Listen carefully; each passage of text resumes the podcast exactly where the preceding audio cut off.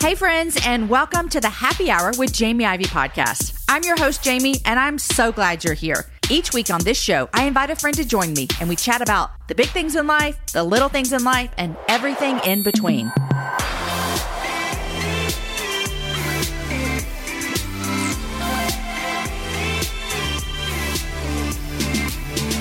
Hey, hey, friends, and welcome to the happy hour. I am your host, Jamie, and I'm just excited that you decided to spend an hour with us today. How fun is this? We have a great show for you in store today. I don't know if you remember this, but last spring in 2020, we released a Bible study here called Your Story Matters. And I'm super excited about this Bible study. I'm proud of it. It is a six week course on how your story can change the world. And the reason I bring this back up today, as we released it a year ago, is because the conversation I have with Arden Bevere today goes so hand in hand with the Bible study that we created.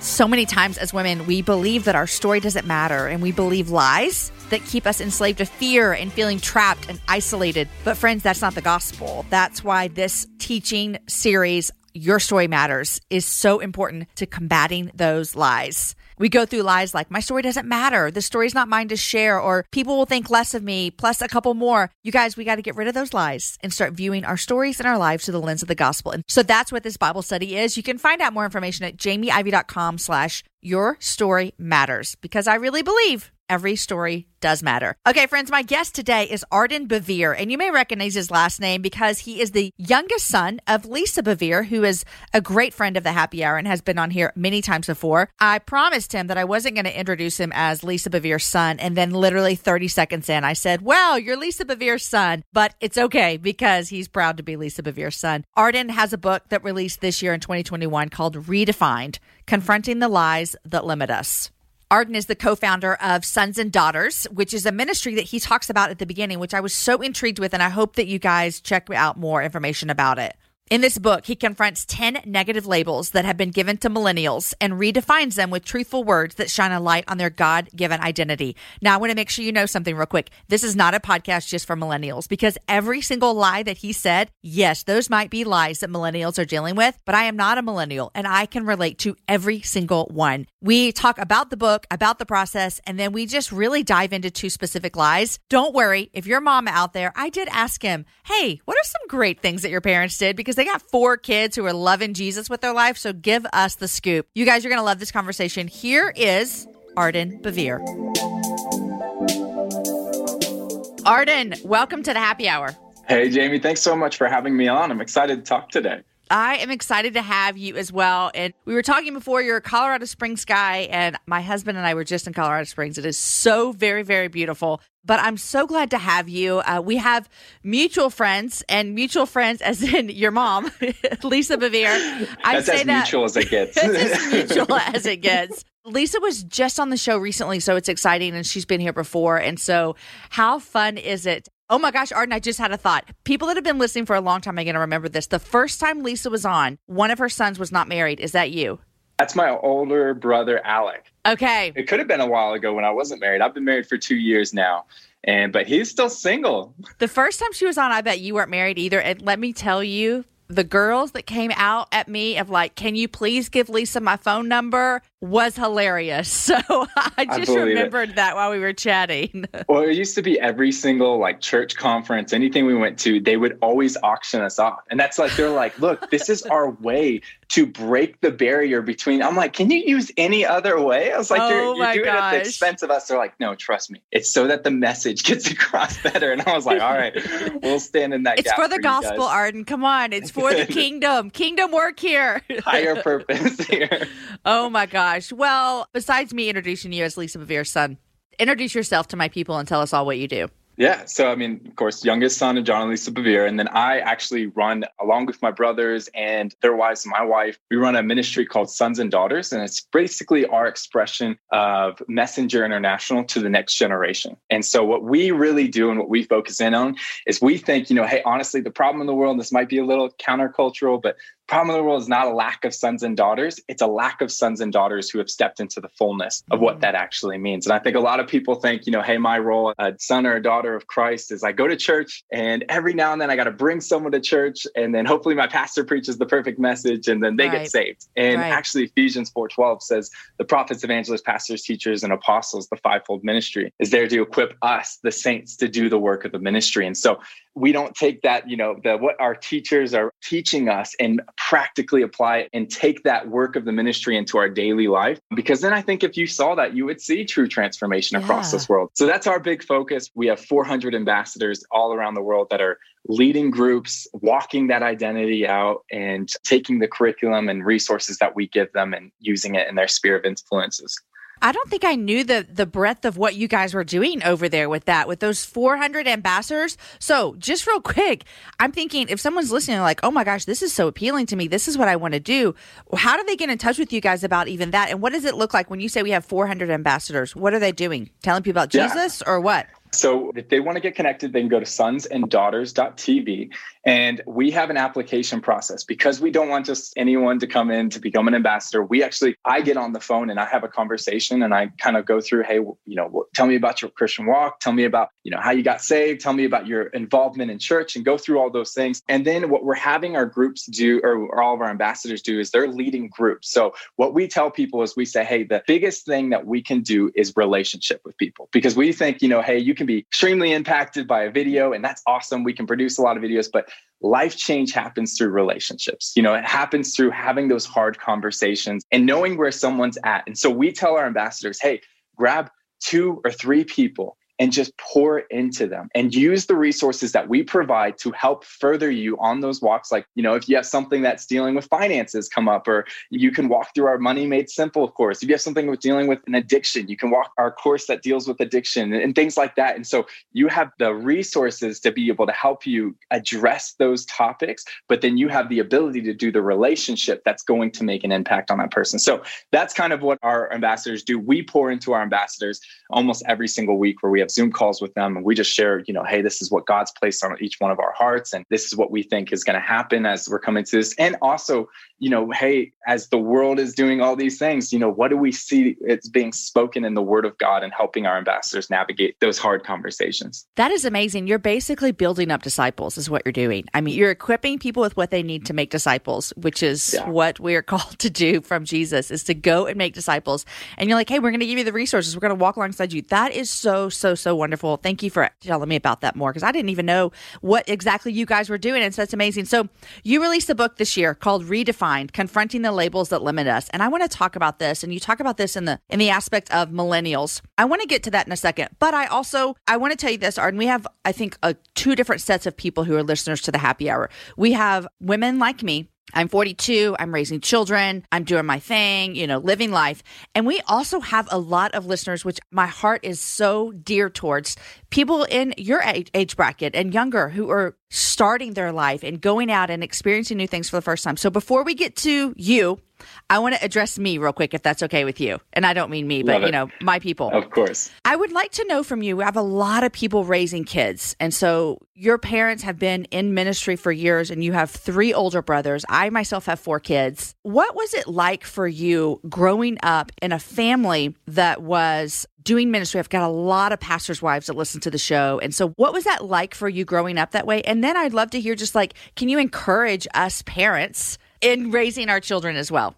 Yeah, that's the amazing thing. And I want to make sure, like, when I positioned the book in really speaking to millennials, I'm 26. And so that's the generation I wanted to speak to. But I've watched as so many people have taken these truths and extended it and said, like, they've been able to break labels off their life or that they've held for 30, 40 years. And I watch, especially for parents, as what they've been able to do of taking the, the principles that my parents, you know, honestly instilled to us boys since we were kids, that I was able to show through this book and really start speaking it over to their kids. Because I remember there was a couple things my parents did that was crucial, especially being in ministry, that was so important to keeping us not running away from God, but running to God. And the mm-hmm. first thing was is that they were always the exact same people that they, you saw up there on the platform that they were at home. Like I remember every single morning I would come down and my dad would be off in his study and he would be reading his word and then he would bust in at breakfast table and be like, look what I just read in the word of God. Like, and it's, you know, a passage he's read about 40 times, but yeah. like God showed him a new way. And he would share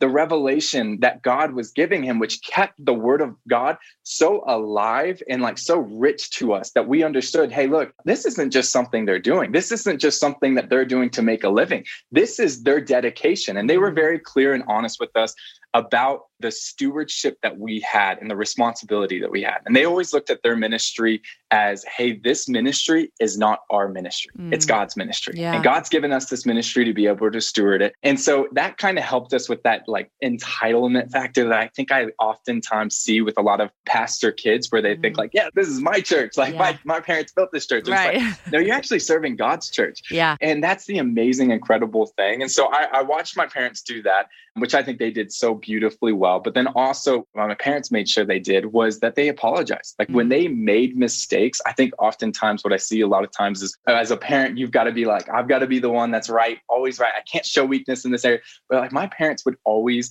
they would have these. I mean, I've got two Italian parents, big A personalities. They would have these massive fights and they would have these fights in front of us boys. And then they would make sure that they would come to us and be like, hey, you know that thing I said to your dad? That was really stupid. And I am so sorry. I don't think like, and they would actually bring that restoration and that conversation back. And I thought that was always important because it saw that, hey, yeah. you can have moments of weaknesses, even if you're in, you know, have the pressure of ministry yeah. and have a lot of people's eyes on you and expectation. You can have those moments, but there's that restoration process that needs to happen and that restoring that happens that is yeah. so crucial. And then the last thing that my parents did that I think is always important and is kind of a little weird thing to do, but I actually watch my parents do with us boys is they would always call us princes.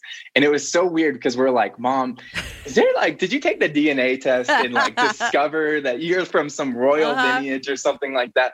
And she'd be like, No, you're a prince of the most high God. And it would be when we acted out, like when we had talked back or lied or said something wrong. And she'd be like, You're a prince. And princes don't act like that. And I'm like, Mom, what does that mean? And I love what they would do is they would never speak to the behavior that they were seeing in the moment. They were framing out the identity and the calling that God had placed on us and not because we were someone special, not because we were Bevere's, but just because we were sons and daughters of God. And I remember when I walked away, because I was the only brother that actually walked away from Christ for a season, and it was just because I honestly just didn't care in that season. I was like, there's there is more fun things to do right now than to serve God, and that was my warped mindset. And I walked away, but I remember the identity that my parents had framed out for us in those moments of those hardships. When I found myself in those moments of, you know, hardship and, mm. and talking back or or drinking and girls, I remember my parents echoing words of, hey, you're a prince. And the identity and the inheritance that's upon your life is so much greater than what you're doing right now. And so I think that's something important because I think it's really easy to be like, you're a spoiled brat kind of kid, like, and speaking to the behavior. And my parents would always correct the behavior in the moment, yeah. but then they would frame out the identity that we had as sons of God. And I remember that was so crucial for me because mm. even though it didn't seem like it was working, and that's something I would encourage parents is like, even though it didn't seem like was working, we didn't understand it as kids.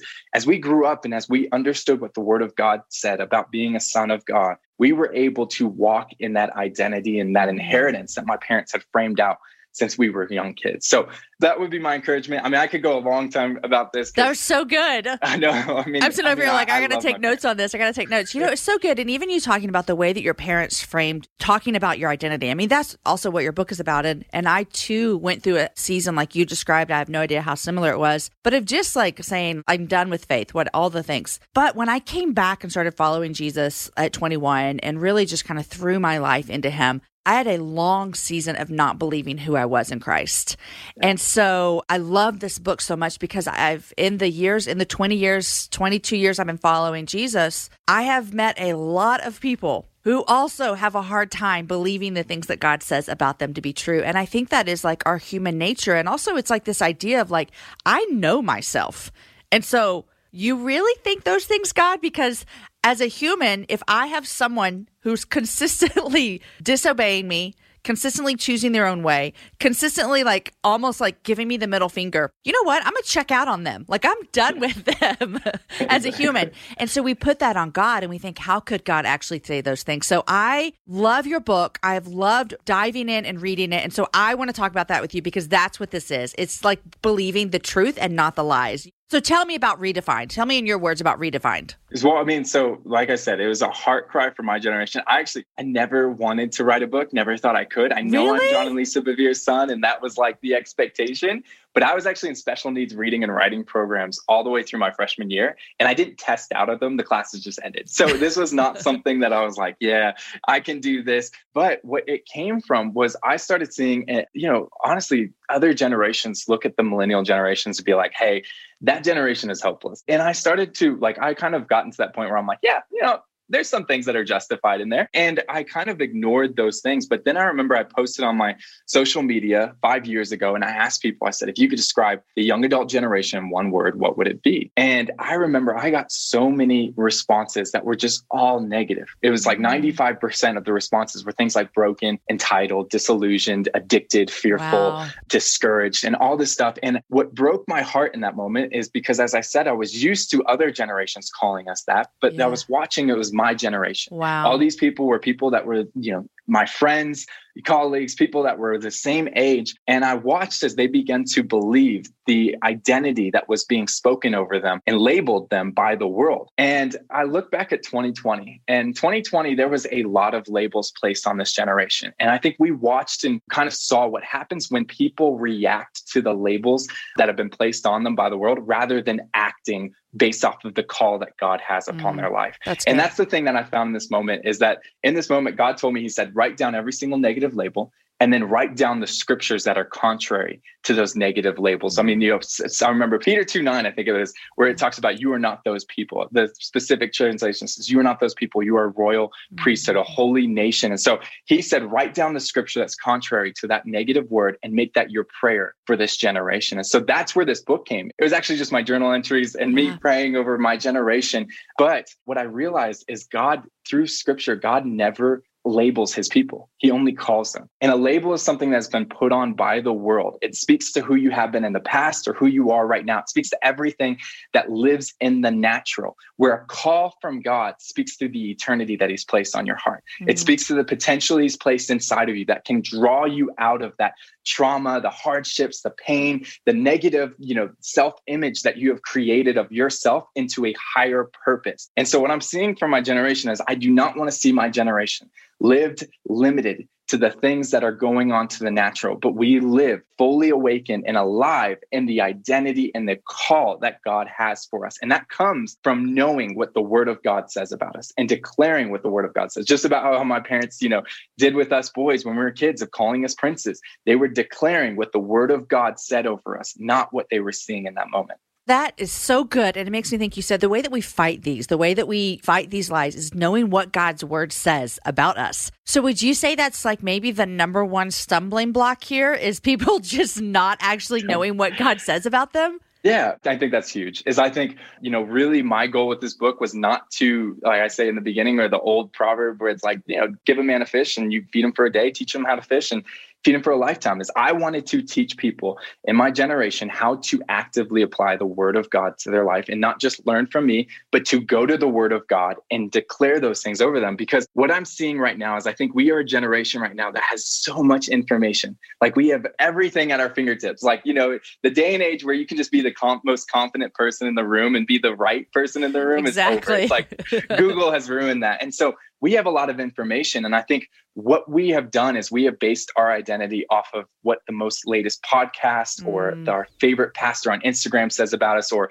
the blog that we read recently, rather than what the word of God says about That's us. Good. And that what we're doing is we're trading information for transformation. And transformation only comes from the revealed knowledge of the word of God. That's the foundation that we have to build our life on. And what I'm seeing more and more as I'm having conversations with people is they are basing their whole relationship with God off of someone else's relationship with God. And that's a scary place to be at because you are getting their interpretation, their relationship with God directed to you rather than knowing what the word of God says. And I love what Jesus, like when Jesus's identity is under attack in the wilderness, when he's, you know, out there in the wilderness for 40 days, the enemy comes to him and he tempts him. But before he tempts him, he says, if you are truly the Son of God. And the enemy knew exactly who he was. Mm. I mean, he was with them in the heavens. He wasn't surprised. The foundation. Yeah. yeah. He knew exactly who he was.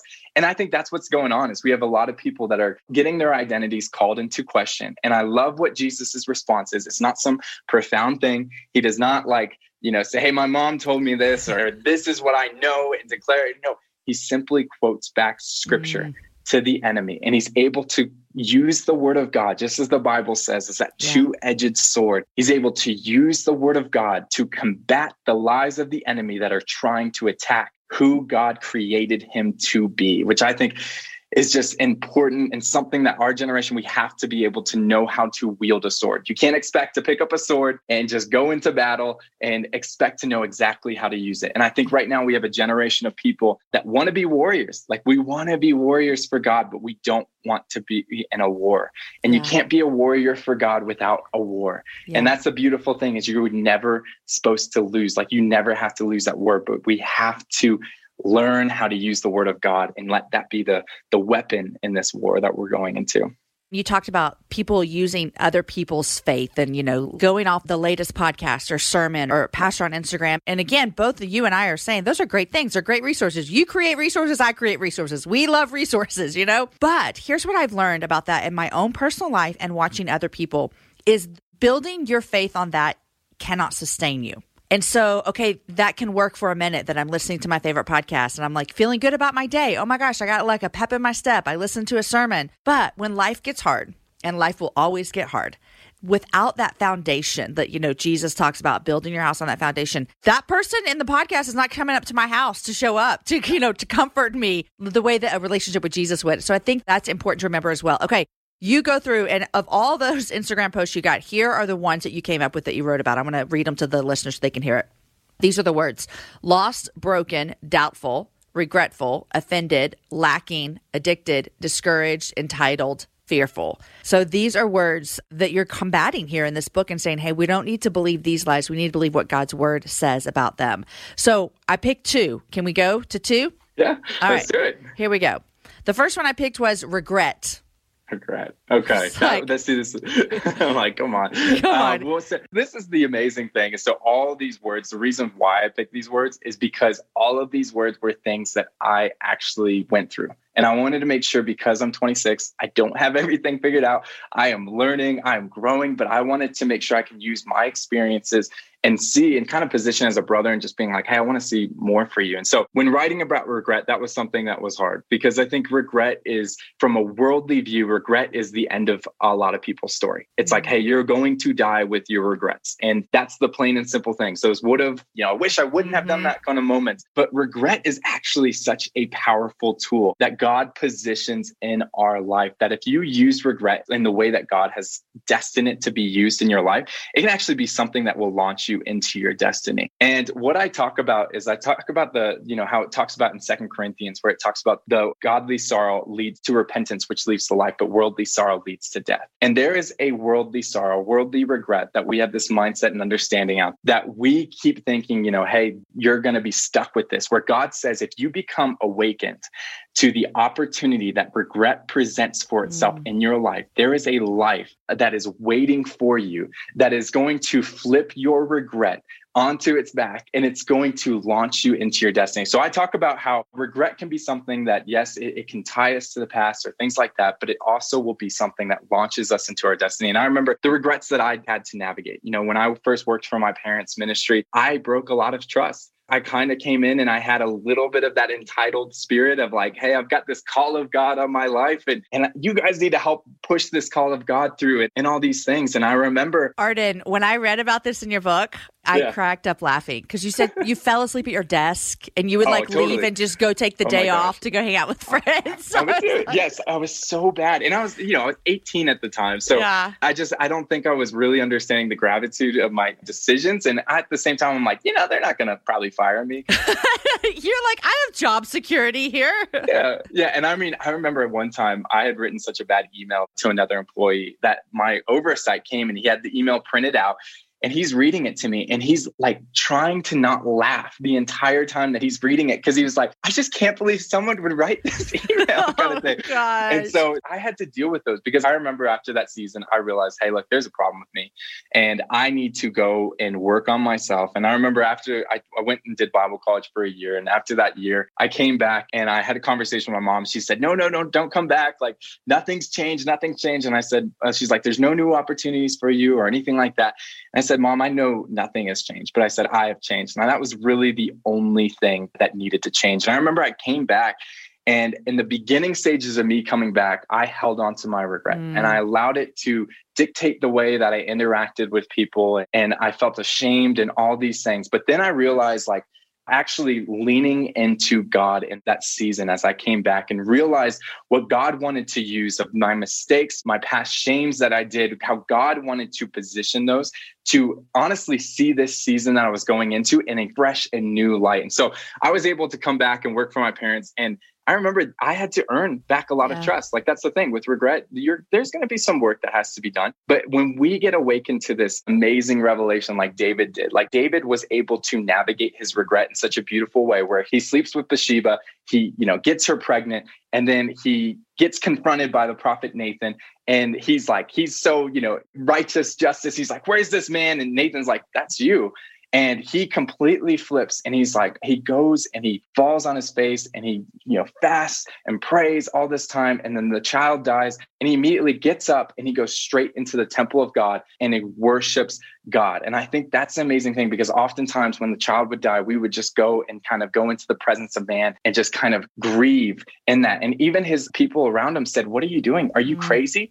And he realized he went into the presence of God and he was awakened to the opportunity that the regret and that the mistake had in his life and that was able to become a testimony for him. So I just want to see this generation not defined by regret, but defined by the opportunity that regret presents itself, that we won't live tied to the past, but we will become awakened to the opportunity that it has for us. And that comes through godly sorrow. It's so good, Arden. And that is just, you know, you mentioned that this book is, you know, you wrote it towards your people and your age group, millennial, but there's not one word in here that you define. Let me just break it to everyone that's listening. That does not a word that any generation can latch onto. And so I think that's what's so beautiful about this book is you are coming at it as like, hey, I'm a peer and let me tell you how our generation is working here. But this is like this is 65 year old people going like, man, I have all these regrets I'm living with. You say this in the chapter about regret. You say embracing regret can feel as if we're admitting failure or abandoning faith. But in reality, it means that our hearts are sensitive towards whom we are becoming. Godly distress over our mistakes will drive us straight into our Father's arms. When we repent, and when God washes us with his radical grace and forgiveness, we can lift our heads high, turn in a new direction, and live victoriously. It can become a beautiful part of his redemption story in our lives. And I love that. I mean, that's the good news of the gospel is that that's what we get to do when we take that regret and that sin or whatever it might be and turn it towards Jesus. And so, love that.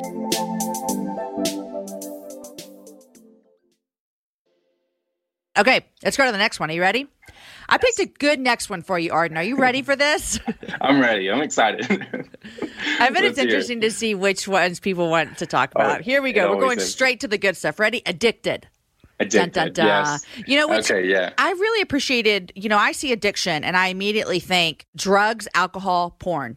Yeah. But you said earlier, we are this information driven world. I have my phone right here. I guarantee you, you have your phone close to you unless you're really Yep. good. Oh, there it is. Right here. Yeah, right here. And but there's also we can be addicted to so much more than those top three drugs, alcohol, porn that I said. Like you can be addicted to technology, to things in your time, to whatever it might be. And so you talk about this in such a really, really great way. And you said this, so I'll set you up here with what you said here. You said, I quickly learned that addiction doesn't only affect people who have hit rock bottom. That's another thing we think like, oh, you hit rock bottom. What are you addicted to? yeah. and it isn't something you can casually flirt with.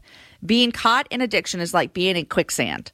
It slowly traps you and pulls you in, and when you try to break free, you only struggle helplessly while it continues to drag you under. So let's talk about why this word was important for you to talk about and what that looks like for people today, and how do we get on the other side of this word defining us? This one was very near and dear to my heart because I struggled with addiction to pornography. I stumbled across pornography when I was 11 years old. And I hate to say this, but now that is the average age for a child to stumble upon pornography and to get addicted to pornography. And I remember it was not something I was searching after. It was just kind of pop, came up as a pop up and I was immediately repulsed by it, clicked off of it. And then that curiosity kind of came back around. And I watched as kind of my life as I really struggled with, you know, this addiction that was grabbing hold of myself and the shame that it felt in all those moments. And I watched this, it was a nine year battle for me. Mm. And there was that whole balance of kind of the, you know, the self destructive behavior and then the self preservation behavior is like in those moments, you know, what Paul talks about in Romans, where he says, I want to do what is right, but I can't. And he said, I want to do what is good, but I don't. And then he said, but I do what is wrong anyways. And I think there was that balance that I kept feeling in my life. And I watch what I've seen where addiction has kind of become a very casual word in our generation. You know, we can kind of be like, I'm addicted to my phone, or like you said, yeah. addicted to Netflix and all yep. these things, or binge watching and coffee. And, and I think we have minimized how big of actually an issue it has become because I've had so many conversations with young men, and I speak specifically to porn addiction because that's the addiction that I struggled and I went through. But I think there's these principles that we can apply to every single you know addiction that we navigate. And I've seen so many young men that are are navigating a porn addiction and the brokenness and the mm. shame that they feel. And I think you know the crazy thing about addiction is it, it doesn't play fair. Like it will keep you in that down spot and it will continue just to keep hitting on you time and time again. And what I'm seeing from this generation is I think what we're doing is when we look at addiction because it's something that's not talked about a ton, we are kind of just scared of it. And we're like, mm-hmm. hey, I need to run from this thing. Because, you know, the Bible is very clear when you find yourself in a tempting situation that you must flee temptation. I agree with that 100%. But what I found myself doing is every single time I fell into addiction, I was always like proud of myself. I was like, if I make it a week, mm, I'm like, I'm yeah. doing a week, I'm doing right. a week, I'm good. And I was just always trying to stay away from it rather than running to something. And I think that's the thing that I want to see this generation become is I want to see this generation become a fighting generation. That we do not get all of our time stolen from our phone, from binge watching things that we are not fighting for the future that God has placed inside of us. I remember that one of the biggest things that really helped me overcome my addiction was I remember since I was a kid, I've always dreamed about my wife and like the marriage that we would have. And I, I was like, I'm going to protect and I'm going to fight for that marriage. But then I realized something that as I was doing these things, as I was every time I was looking at porn or, or falling into that trap, I was already damaging my future marriage. Mm-hmm. And I mm. realized that I was already hurting the beautiful promise that God had placed for me. And so that was something that had really, you know,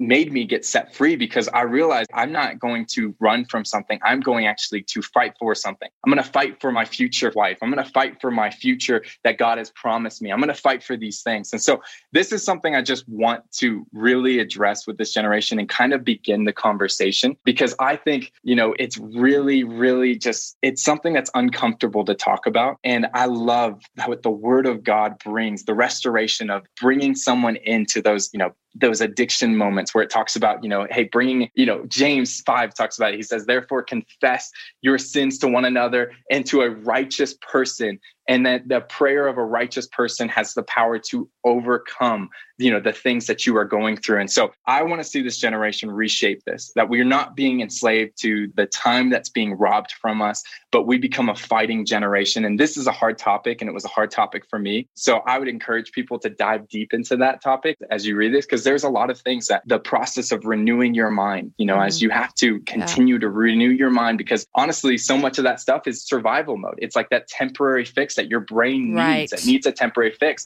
And you have to completely renew your mind into new patterns. So I want to see this generation become that fighting generation, that we become those warriors, that we become those fighters, that we are striving to attack the lies of the enemy and not run from something, but run to something. I think it's so interesting that you talk about it this way because, you know, addiction is like really like it's psychological. Like our body is telling us you need this, like you need this. Whether that is all joking aside, it could be Netflix. Like you really feel like I have to watch TV every day. It's a decompression. Yeah. Like, you know, all those things. Or it could be be as uh, like pornography, like you said, and just I always say this, you'll say it as well, but you haven't, so I know that you know this. This is not just a man's thing either. Like many women are struggled with addiction to pornography. But you know, you talk about fighting it. And I think right now there is a lot of presenting ourselves in a way that is different and better. And, you know, we have social media, yeah. so we want to present this good thing. And I think so many people are scared to fight it because I think they have to admit that they have a problem, if that makes yeah. sense. And so, mm-hmm. do you remember the first time you said this out loud to someone? Because I think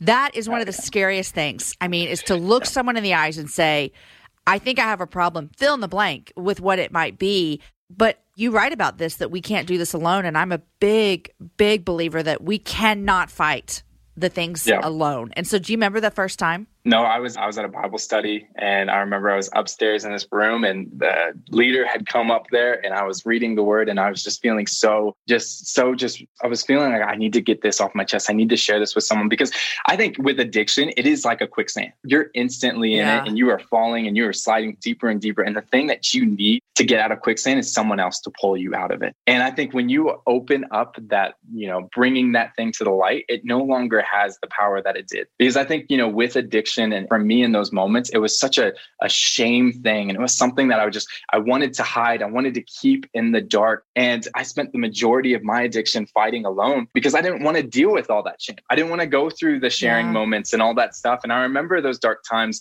and how angry I would get and how frustrated I would because I would want to do good, but I kept failing.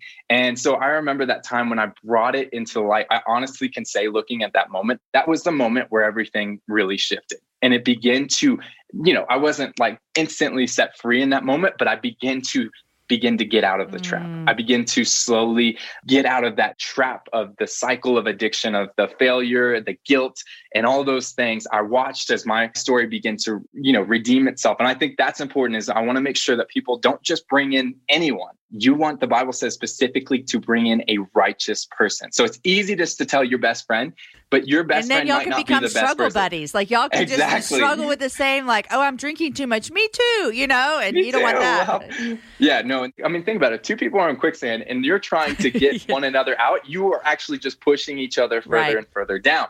And i think that's the key thing is we have to share it with a righteous person because as the bible says a righteous person his prayers will work in your life and they're also they're not going to speak to the condemnation they're going to call you to a higher purpose they're going to call you out of that darkness out of that shame and i remember with one of my friends we continue just to he challenged me every single time I would tell him, he was like, Hey, you're not that person. Mm, like, that's not you. Yep. And he said, Don't beat yourself up. That is not who you are. That's yep. not who God created you to be. And so I think that is key yep. in anything any addiction that you're going through, any addiction that you're navigating is to bring a righteous person yeah. into it. It's so good. It's so good. And you mentioned Paul in, in Romans 7 saying, like, I want to do good, but I do bad. And I'm just like, me too, Paul. And then, you know, right after that in Romans 8 is that verse that we love that therefore there's no condemnation for those who are in Christ Jesus. And that's what your friend was telling you is, hey, you're not that person on the other side of the computer screen or on the other side of your phone you are a new creation. You know, you are created and God looks at you and, and he sees the blood of Jesus.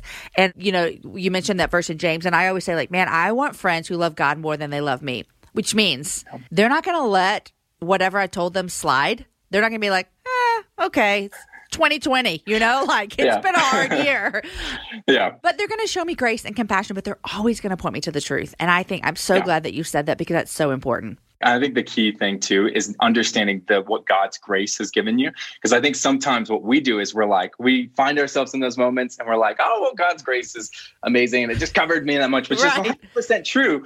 But there's an amazing aspect of God's grace that Paul even frames out where God says to him, says, My grace is all you need, or Jesus says, For my power works best in your weakness. Mm-hmm. So when mm-hmm. you find yourself in those hard times, understand that God's grace is not only his covering, but it is in his empowerment to get you set free from those things, to get you going into those places. Because I think you find yourself in those places where you're like, man, I can't do this. And like, that's because that is your own mm, human yeah. ability. But when we tap into God's grace and his ability, we watch as that's manifested and displayed in our life, that you'll be able to come up against anything and not be like, well, I've got this covered, but you understand my confidence is in God's grace, and that will get me through anything. So good. One of my favorite things, Arden, about the book is that at the end of each chapter, you know, you go through those lies and you talk through them. For example, the end of the addiction chapter is you have this kind of statement calling like reframing it. And like i'll read the one at the end of the addiction. It says we are a fighting generation not an addicted generation. Nothing controls us. No one owns us. We serve god alone and in him we find freedom. And i think you know if people pick up this book i would imagine that you're going to see some sticky notes all over some people's mirrors with those fighting statements. You would hope so. Just uh-huh. as that reminder of this is what is true about us. Arden Great job on this book. I am so excited about it, and I'm so excited for people to get this in their hands.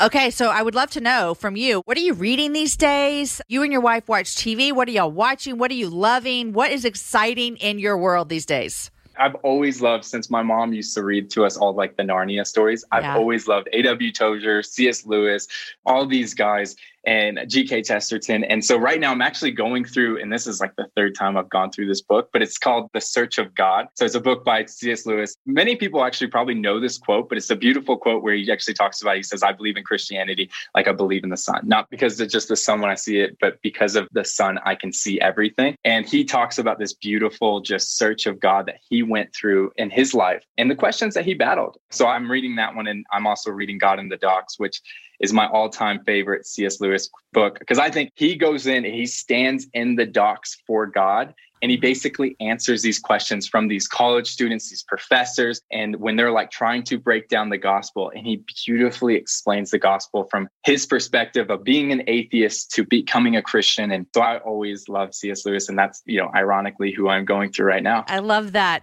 Do you guys like watching tv are y'all watching anything? We haven't found a great tv show. We actually watched this tv show and we were so disappointed because we got really pulled into it and it was called beecham house. It was like a pbs show called okay. Beecham House. Uh-huh. It was about this, you know, man that was living in India and we got so hooked on it. And then the first season leaves you on this massive cliffhanger. And then we go to our phones and look up like when season two coming out, and it's like, oh, they canceled production on it. Oh so my god! We are we are currently in the middle of in between shows right now because we felt so betrayed, you know, by Beecham House. Why would they do this to you guys? Why would they do this to you guys? Exactly. Yeah. Arden, thank you for coming on the happy hour. I appreciate the ministry that everyone in your family is running, and just the kingdom is better because of the work that you guys are doing. And so we're cheering you on over here. We're excited about this project and excited about the ministry that you have. And you guys, if you want any information on anything we talked about today, it's going to be in the show notes. We'll make sure they can find you there. Arden, thank you for joining us. Thank you so much for having me on.